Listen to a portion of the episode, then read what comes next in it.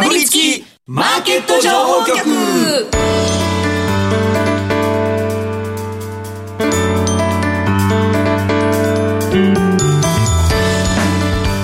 金曜夕方はラジオにかぶりつき皆さん1週間お疲れ様でした。進行役の八木ひとみです。さあ今週もこのお二人とお話進めてまいります。B コミさんこと坂本慎太郎さんそしてスパローズ大和和孝さんです。よろしくお願いしますえー、さて今週なんですけれども後半ではマネネ CEO 経済アナリストの森永康平さんに投資のヒントとなるようなさまざまな経済指標などじっくりと解説していただきます、はい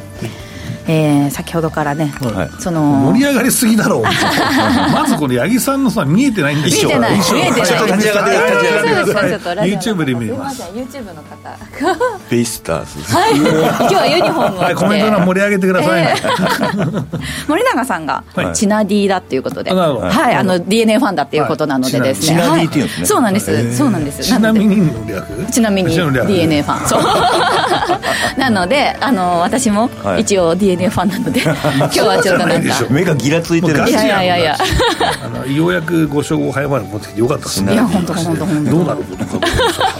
チナディとか有名な言葉ですか？チナディって結構有名な言葉だ。なおえなおえみたいなそうそうそんな感じそんな感じですね。結構有名だと思ってそうなんですチナヤマトみたいな。チナチナスパロあと誕生日おめでとうございます。そう。ビーコミさんねお誕生日。あの12日でしたねあゾロ目？ゾロ目になった？ゾロ目ゾロ目になった。あなた44歳で、うん、意外と余裕がありますと。か どういうこと？どういうこと？なんとなく言っていやいやなんかプレゼントを渡した時にちょっとボケようかなと思って、うん、あのいや B コミさんはお金めっちゃ持ってるから迷ったんですよって言って、うん、あの世田谷区議会議員の投票権を渡そうっていうボケを持ってきてて用意してたんですよ。だけどなんか慌ただしくてそんな空気でもないなそうですね。結構バタバタしました森永さん初対面なのにこれガチのやつかなって思われたらやばいな多分ね地な違法ですか地な違法 確かに。そうですね。めぐみさんねそう。なんか1年間の抱負をぜひ現状維持でしょ。これはもうすべて僕の、えーと、この仕事10年目になりますけどね、はい、4月でね。あの現状維持ですからいやいや、は。い、お金持ってる人はもうお金がお金を生み出すから現状維持できない。逆に ね。評論評論家として 番組終わっちゃうからさ、はい、常にやってるとね、えー、その5年やってたねザ・マネーももうやめたわけだしっていうのもありますからあの終わるからやっぱ現状維持するのが仕事ですから。八木さんもそうじゃないですか。普通に終わるっしょ、はい、そうですね。私も一時期は番組クラッシャーと呼ばれてた頃がありましたけれども。え今は結構違う長寿番組をはい、担当させていただいておりますので、えー、素晴らしいです、はい、ということでじゃあ今年も頑張っていきましょう、はい、さてこの番組は YouTube でも同時配信しています。この後午後5時からは YouTube 限定で延長配信しますので動画でもご覧ください。えまた番組ウェブサイトには今日の資料アップしてありますダウンロードして参考になさってください。今日もかぶりついて聞いてしまうような株情報てんこ盛りでお送りしていきます。かぶりつきマーケット情報局。この番組は岡三証券の提供でお送りします。かぶりつきマーケット情報局。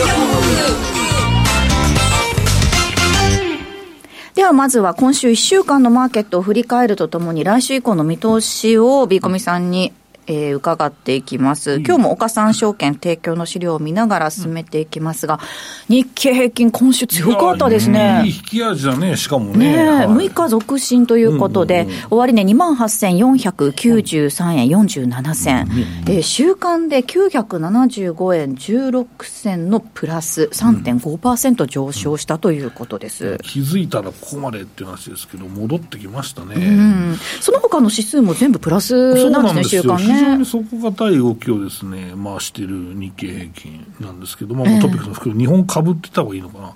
で、まあ、これ背景何なんですかっていうと、まあ、もともと日本株って強かったよねっていう、まあ、これが S q の前の特殊要因だったのかっていう、その3月のですね、えー、だったんですけど、まあ、あその後いろいろシリコンバレーバンクの話が出てきてね、ね。はい、まあ、一回ちょっと下がっちゃったんですけど、さらに戻ってきたこの水準っていうのは、本物なんじゃないか、2回目だしな、まあ、あるいは3回目ぐらいか、まあまあまあ、なんですけど、まあ、も何回もここに戻ってこれるということは、まあ、これは本物なんじゃないかと、うん、まあ、このレベルまでね、もともと日本株は PR 見ても安い安いってみんな言ってるような状況だったんですけど、うん、まあ、うん、ここが正当化されたなっていう、まあ、米国もまあ一応、まあ、そこまでニューヨークダウ強いっていうわけでもまあないですし、まあ、あとは為替もまあ130円。まあ、乗って固まったかなっていうのは、ちょっとこの、えー、最近のですね、まあ、雇用統計なり、えー、米国の利上げの打ち止め、えー、観測なりで、まあ、あと1回ぐらい多分あると思うんですけど、まあ、その辺を織り込んで、意外と強い。まあ売り材料がなくなっちゃったよねっていうのも一つ大きいかなと思うんですよ。まあ、実際のところ、まあ、CPI も、まあ、コアはちょっと落ちてなかったんですけど、ね。えー、まあ、一応低下傾向に見えますし、うん、まあ、PPI もまあ当然満足できるね、えー、まあ数字、投資家した満足できる数字だったと思いますから、となると、まあ、やっぱり株だよねとなるし、あとはさっき冒頭、あの八木さん言った通り、全部プラスだよねっていう話をしてたじゃないですか、はい、進行もね、はい、そうなんですよ、で進行も結構、この最近 IPO がバンバン出てきて、うん、まあ、悠長っていうか、まあ、優勢絡みのね、えーまあ、売り出しもまああって、えー、さらに IPO もあって、大型もあったんで、今回ね、それを乗り越えて今っていうことは、やっぱかなり状況がいいんじゃないかなと思っていると、えー、今、相場というか、もう回転も効いてる可能性もかなり高いよねと、えー、いうことだし、あとは決算、2月決算ね、あ、えー、そうですね、まあはい。えー、発表がほぼ出揃っている状況ですが、ファストリもね、すごい、そう、あのー、まあ、やっぱり小売外食がまあ中心なわけですけど、うん、まあ、そのセクターがまあ非常に明るいなと、まあ、当然、まあ、コロナ禍厳しかったんで、増益にはほぼなってるんですけど、まあ、その中で内容も意外といいところも多いですし、あと今期も強気だし、うん、まあ、あとは中継をようやくコロナが終わって見えてきたから、引き上げるところとかも出てきてますから、で加えて株主還元もやるところ増えてると。なると、まあ、3月決算も期待してもいいんじゃないと思って出てきてもおかしくないぐらいの、えー、2月期の決算だったんじゃないかなと思ってますけどね、まあ、そんな中でトピックもバンバン打ち込まれていてですね、はい、まあえー、セクター別見ていただくとこの卸売業ですね、えー、まあ、まあえー、値上がり率のトップになっているんですけど、バフェットさんですね。はい、こちらバフェットさんがですね、うん、えー、まあ、日本株を、まあ、さらに買えるぞという話なんですね。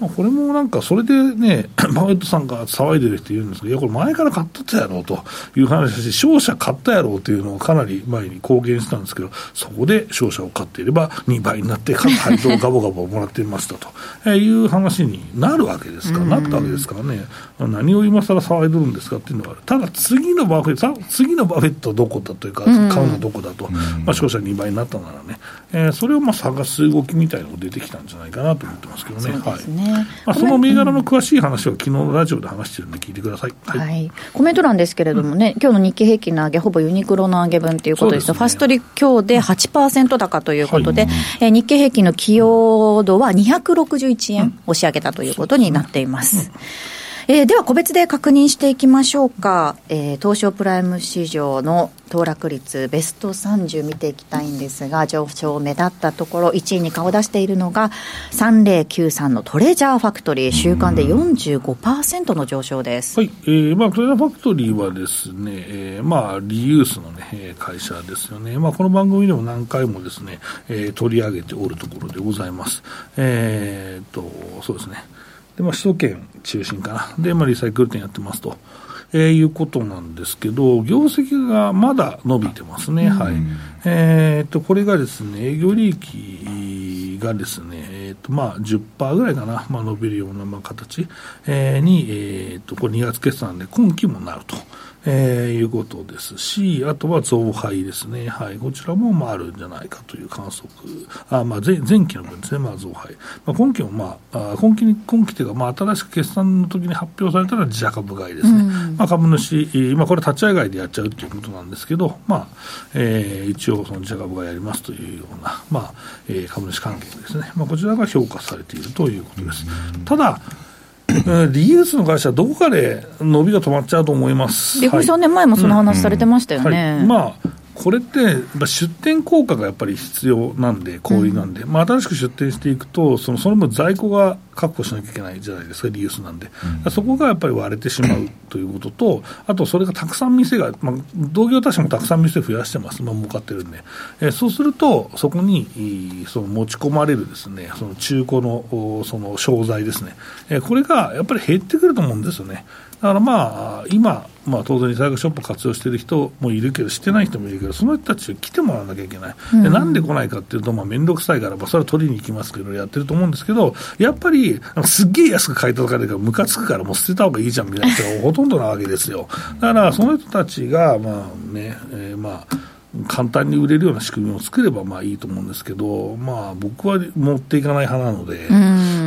だから意外と、お前 SDGs 対応してねえじゃねえかって言われるんですけど、すみません、そういう機能ついてないんですけど、あのまあ、そういう。稼げばいいですよね。そう、稼げばいいっていうのもあるし、そのもう煩わしいっていうのがまああるんで、まあ、捨てるか捨てないかは自個人の自由だと思ってるんで、だからそれを本当になんかいい値段で買い取ってくれるんであればね、いいでもいい値段で買い取ってしまうと、やっぱりその売価に跳ねてくるんで、ユース店ってそんな安くねえじゃんっていう、まあ、消費者離れにもつながってしまうと、えーだからこれの、おなんだろう、その均衡がどっかでね、出てくると思うんですよ、このリサイクルブーム、ブームというか、まあ、なんでリサイクルに行くかっていうと、やっぱり値上げとかで家計防衛だと思ってるんですよね、まあ、これ、賃金がバンバン上がってきたら使う人減って下がるっていうのはあるかもしれないですけど、まあ、現状それがないので、使うと思うんですけど、やっぱりいい品物を目玉品、安いっていうのがなくなってくると、やっぱりこのえー魅力っていうのがなくなってくるんじゃないかなとあお店全体のはい。魅力ってことですね。だから新品がそれだけ上がってくれば、さらに中古も上がってもいいんだけど、このバランスって綺麗に取れるのかなっていうのは僕は疑問です。なるほど。はい大和さんはリユースの僕、トレファクで売ったこことあるんですよ。あ、そうですか。キャンプ用品。ええで、いや、まあまあ、その、買い叩いたりはしないですね。やっぱゴルフ用品とか、そういうキャンプ用品みたいなのって。10円ですね、これみたいのはないけど。あそう意外とこんな、ちゃんと、はいお万で買ってくれるんだみたいなのとへかー。でもまあ、その、ブランドによりますね。まあもちろんもちろん、で意外とキャンプブームがちょっと下火だから、はいあのものすごいリサイクルショップにキャンプ用品が持ち込まれてるっていう可能性もありますけどね。まずそその時期によって相場の市場価格っていうのがね、違うのかもしれ僕はないです。山本さんがいただいたプレゼント持っていかないんで大丈夫です。そうです。お洋服とかがね、意外とこう、安いのあそうそういいですはいね。意外と最近って、あの、八木さんも服好きだと思うんですけど、なんかトレンドが何年か続きますよね。昔は結構くるくる言ってたんだけど、そう、ロングスカートとかもね、だいぶ長い間流行ってますもんね。そうそうそうそう。あれ4年ぐらいじゃない、うん、いつからかわかんないですけどもね。そうだからそれはいいけど、それがなんかアフターコロナでコロコロ変わるようになったら結構まずくねって思ったりしますと。確かに。はい、いうことですねそうですね、まあ、メルカリで売ることが多いなっていうコメントもありますけど、確かにメルカリで見ちゃうかもしれないですよ、うん値段をねそうそうそうそうそう、それはあるかもしれないですね。ぱ個人間の売買の方がやっぱ確かにりマージンがないんでね。買う時も確認されますもんね。そうそうそうそうそう、そうなんですよ。えートレジャーファクトリーですが、今週末1813円で終えています。高いところで1829円まで上昇して、年初来高値更新しています。続いての銘柄が、えー見ていきますのが、コシダカホールディングス2157ですね。はい、えっ、と、日号の星高ホールディングスはですね、カラオケの招き猫をですね、まあ全国で展開していると。まあ温浴施設も若干やってるんですけど、まあこのカラオケえーがですね、やっぱアフターコロナでかなり戻ってきたね、ということで、もともとね、えーこれは儲かる事業だったんですよ。うんコロナ前はね。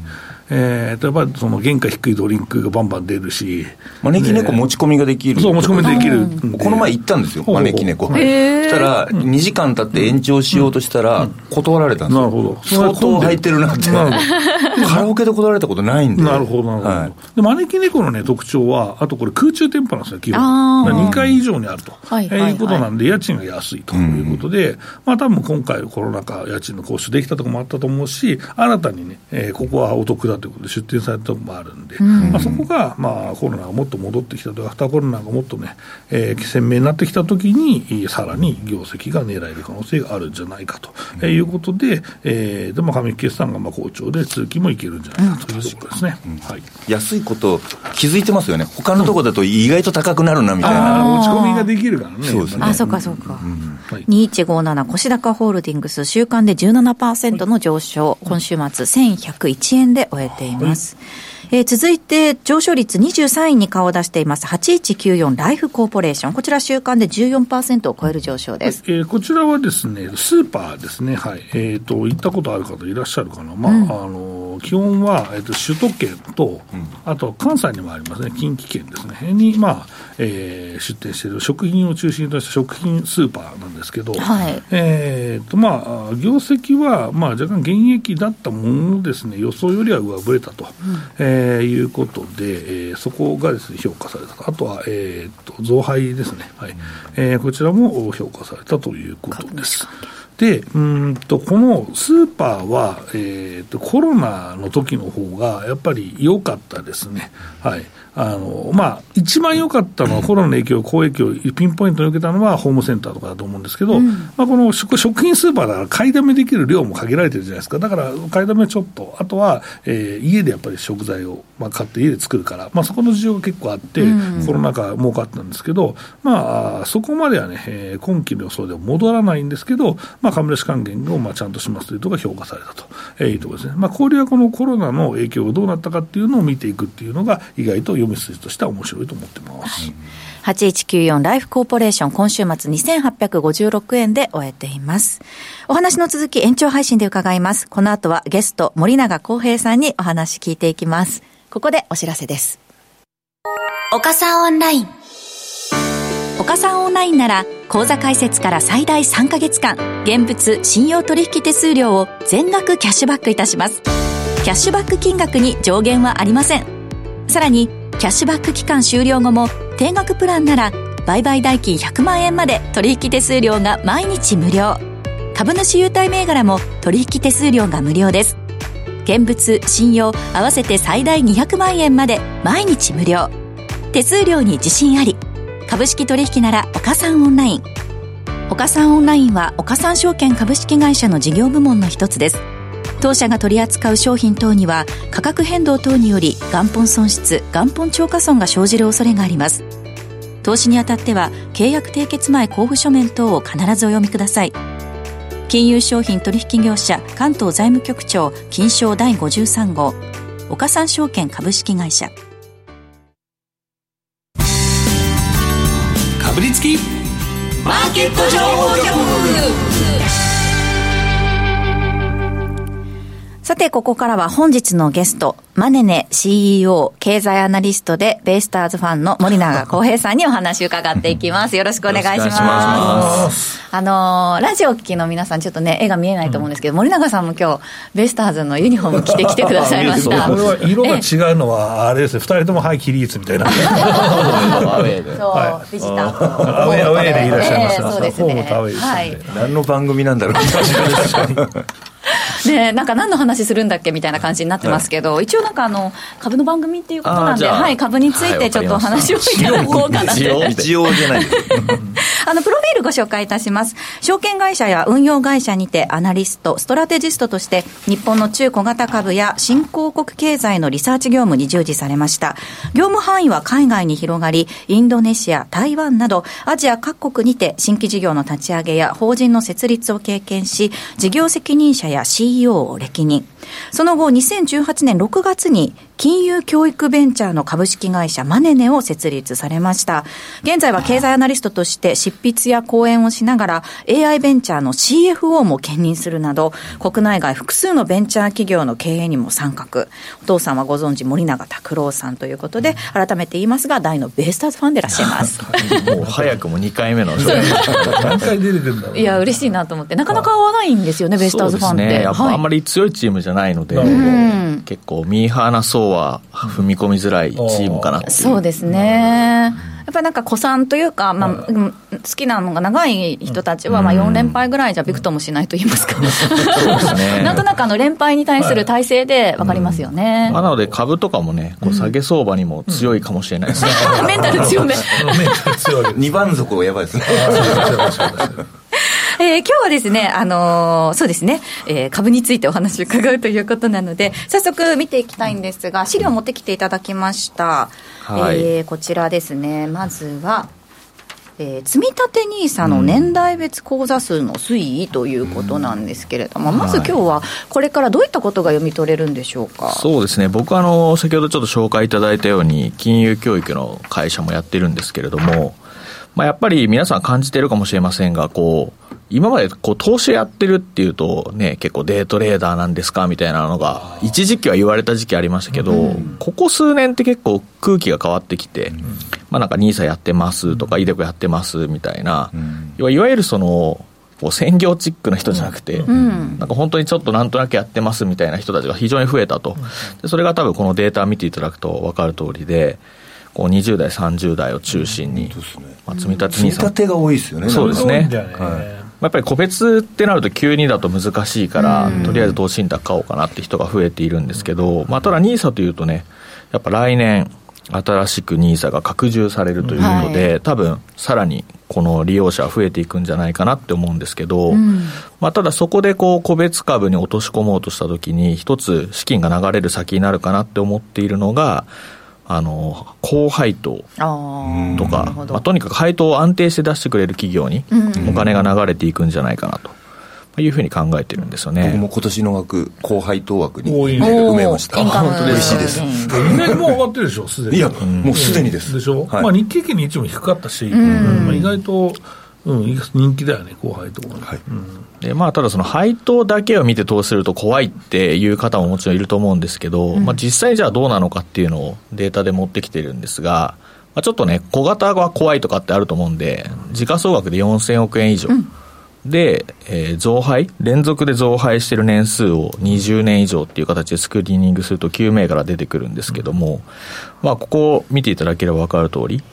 やっぱこの期間、こう20年で見ても、日経平均よりもほとんどの銘柄が大きく結構意外なんですけど、パンパシフィックインターナショナルホールディングスって20年連続増配してるんですね、うん、まあ、成長し続けてるっていうのもあるよね、うん。ちょっと意外でした。もともとね、この増配してる銘柄はインデックスをアウトパフォームするっていうのは、まあ、まあ、昔から言われている話ではあるんですけども、まあ、実際にこうやって見てみると、まあ、本当にそうなんだなって多分改めて分かると思いますし、うん、そうですね、まあ、あとはやっぱりその今回今の NISA って120万っていう上限がありますけどそれが成長投資枠ということで新 NISA と倍になるので、うん、まあ、仮にですよ単純計算そのお金たちがえー、こういう銘柄に流れ込むと仮定すると、単純にこうインフローが2倍になるということですから、まあ、もちろん全部がね、いくわけではないですけど、まあ、やっぱりそこは一つ面白いかなと思って見てますね国内税の買いが向かっていくということですね。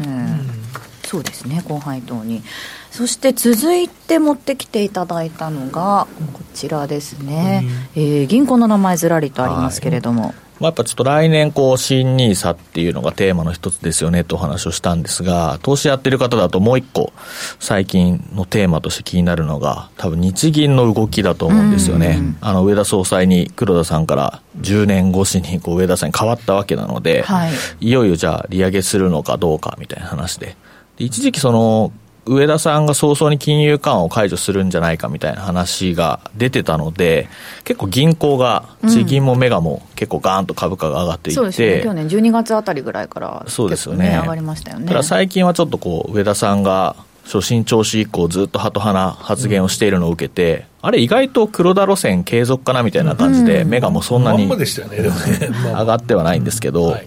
あ、そこで一時銀行がこう注目を集めたんですが、最近この海外の理由でまた銀行株が注目を集めていて、それがやっぱりあのシリコンバレー銀行の経営破綻。であれはなんで破綻したのかっていうと、まあ、ざっくり言えば、債券の運用でリスク取りすぎてて、まあ、その結果なっちゃったわけなんですけども、そこでじゃあ日本の銀行って大丈夫なんだっけっていうところで、このちょっとマニアックな指標ですが、まあ、予勝率というところが、こうちょっと上位をですね、ランキング出してるんですけども、預金残高に対する有価証券残高の比率で、金融機関の資金運用状況を示す指標の一つというふうな、そうですね、えー、高ければ高いほど本業をやってないというか、まあ、そうですお金を基本預かったものを貸すじゃないですか、銀行って。だからそれが高いと、えー、お金が残っちゃってると、その残っ貸さないで残った部分を、えー、債券投資を中心に投資する運用っていうこと、うん、そうそうそう。で特に日本の場合その黒田さんの間ではずっとゼロ金利政策をやっていたので、なかなかその金利で稼ぐってことができなかったんで、特にその海外で稼げない、うん、えー、地銀とかは、まあ、ちょっとリスク取って外債買ってたりとか、うん、まあ、そういうところで結構リスク張ってるんですよね。まあ、なので日本の場合は結構金融機関ちゃんとモニタリングはされてるんですけど、うん、とはいえこの地銀の4割近いパーセンテージってちょっと気持ち悪いよねって。これ大体どれぐらいだったらいいかなっていう、うん、まあ大体30%ぐらい、うん、アメリカの銀行を見ても大体に、まあ、30%弱ぐらい。ちなみにシリコンバレー銀行は50%確か超えてたはずなんで、まあ、そこら辺でリスク取ってるか取ってないかっていうのが出てくると、でまあその金利が上がってくるとね運用している債券の評価損が膨らむって話になってくるんですけど、もう一個その利上げの方向に日銀が舵切ると、株式投資家にはちょっと微妙だなって思うのが、やっぱり次のスライドで、アメリカが今一応そのマーケットのコンセンサスを見ると、これ皆さん水色のところだけ見ていただければい。いんですけど、まあざっくり言うと、まあ、9月ぐらいから利下げの方にもうアメリカは移るんじゃないかっていうのが一応マーケットのコンセンサスにはなっていますと。なので上田さんが最初に動くとしたら6月ぐらいなんじゃないかなんてことを言われていて、まあ、いきなり利上げというのはないと思いますけど、多分最初はねイールドカーブコントロールの解除とか、そのあたりから入ると思いますが、まあ、そうすると下手するとねこの秋ぐらいから日銀は金融緩和を解除し始めて逆にアメリカは利下げに入るってなると何が起こるかっていうと次のスライドなんですけどあのこの数年ってもうドル円の動きってほぼ日米金利差で説明ができちゃう、うん、なのでアメリカが金利を下げて日銀が逆に金融緩和を解除するってなると金利差が縮むことになるのでドル円が一気に円高方向に動く可能性っていうのは十分あるのかなと、うん、まあ、こうなると、もちろんその円高が業績に寄与する、いい意味で寄与する銘柄ももちろんありますけど、はい、日本株とか日本経済っていうこうマクロの目線で見ると、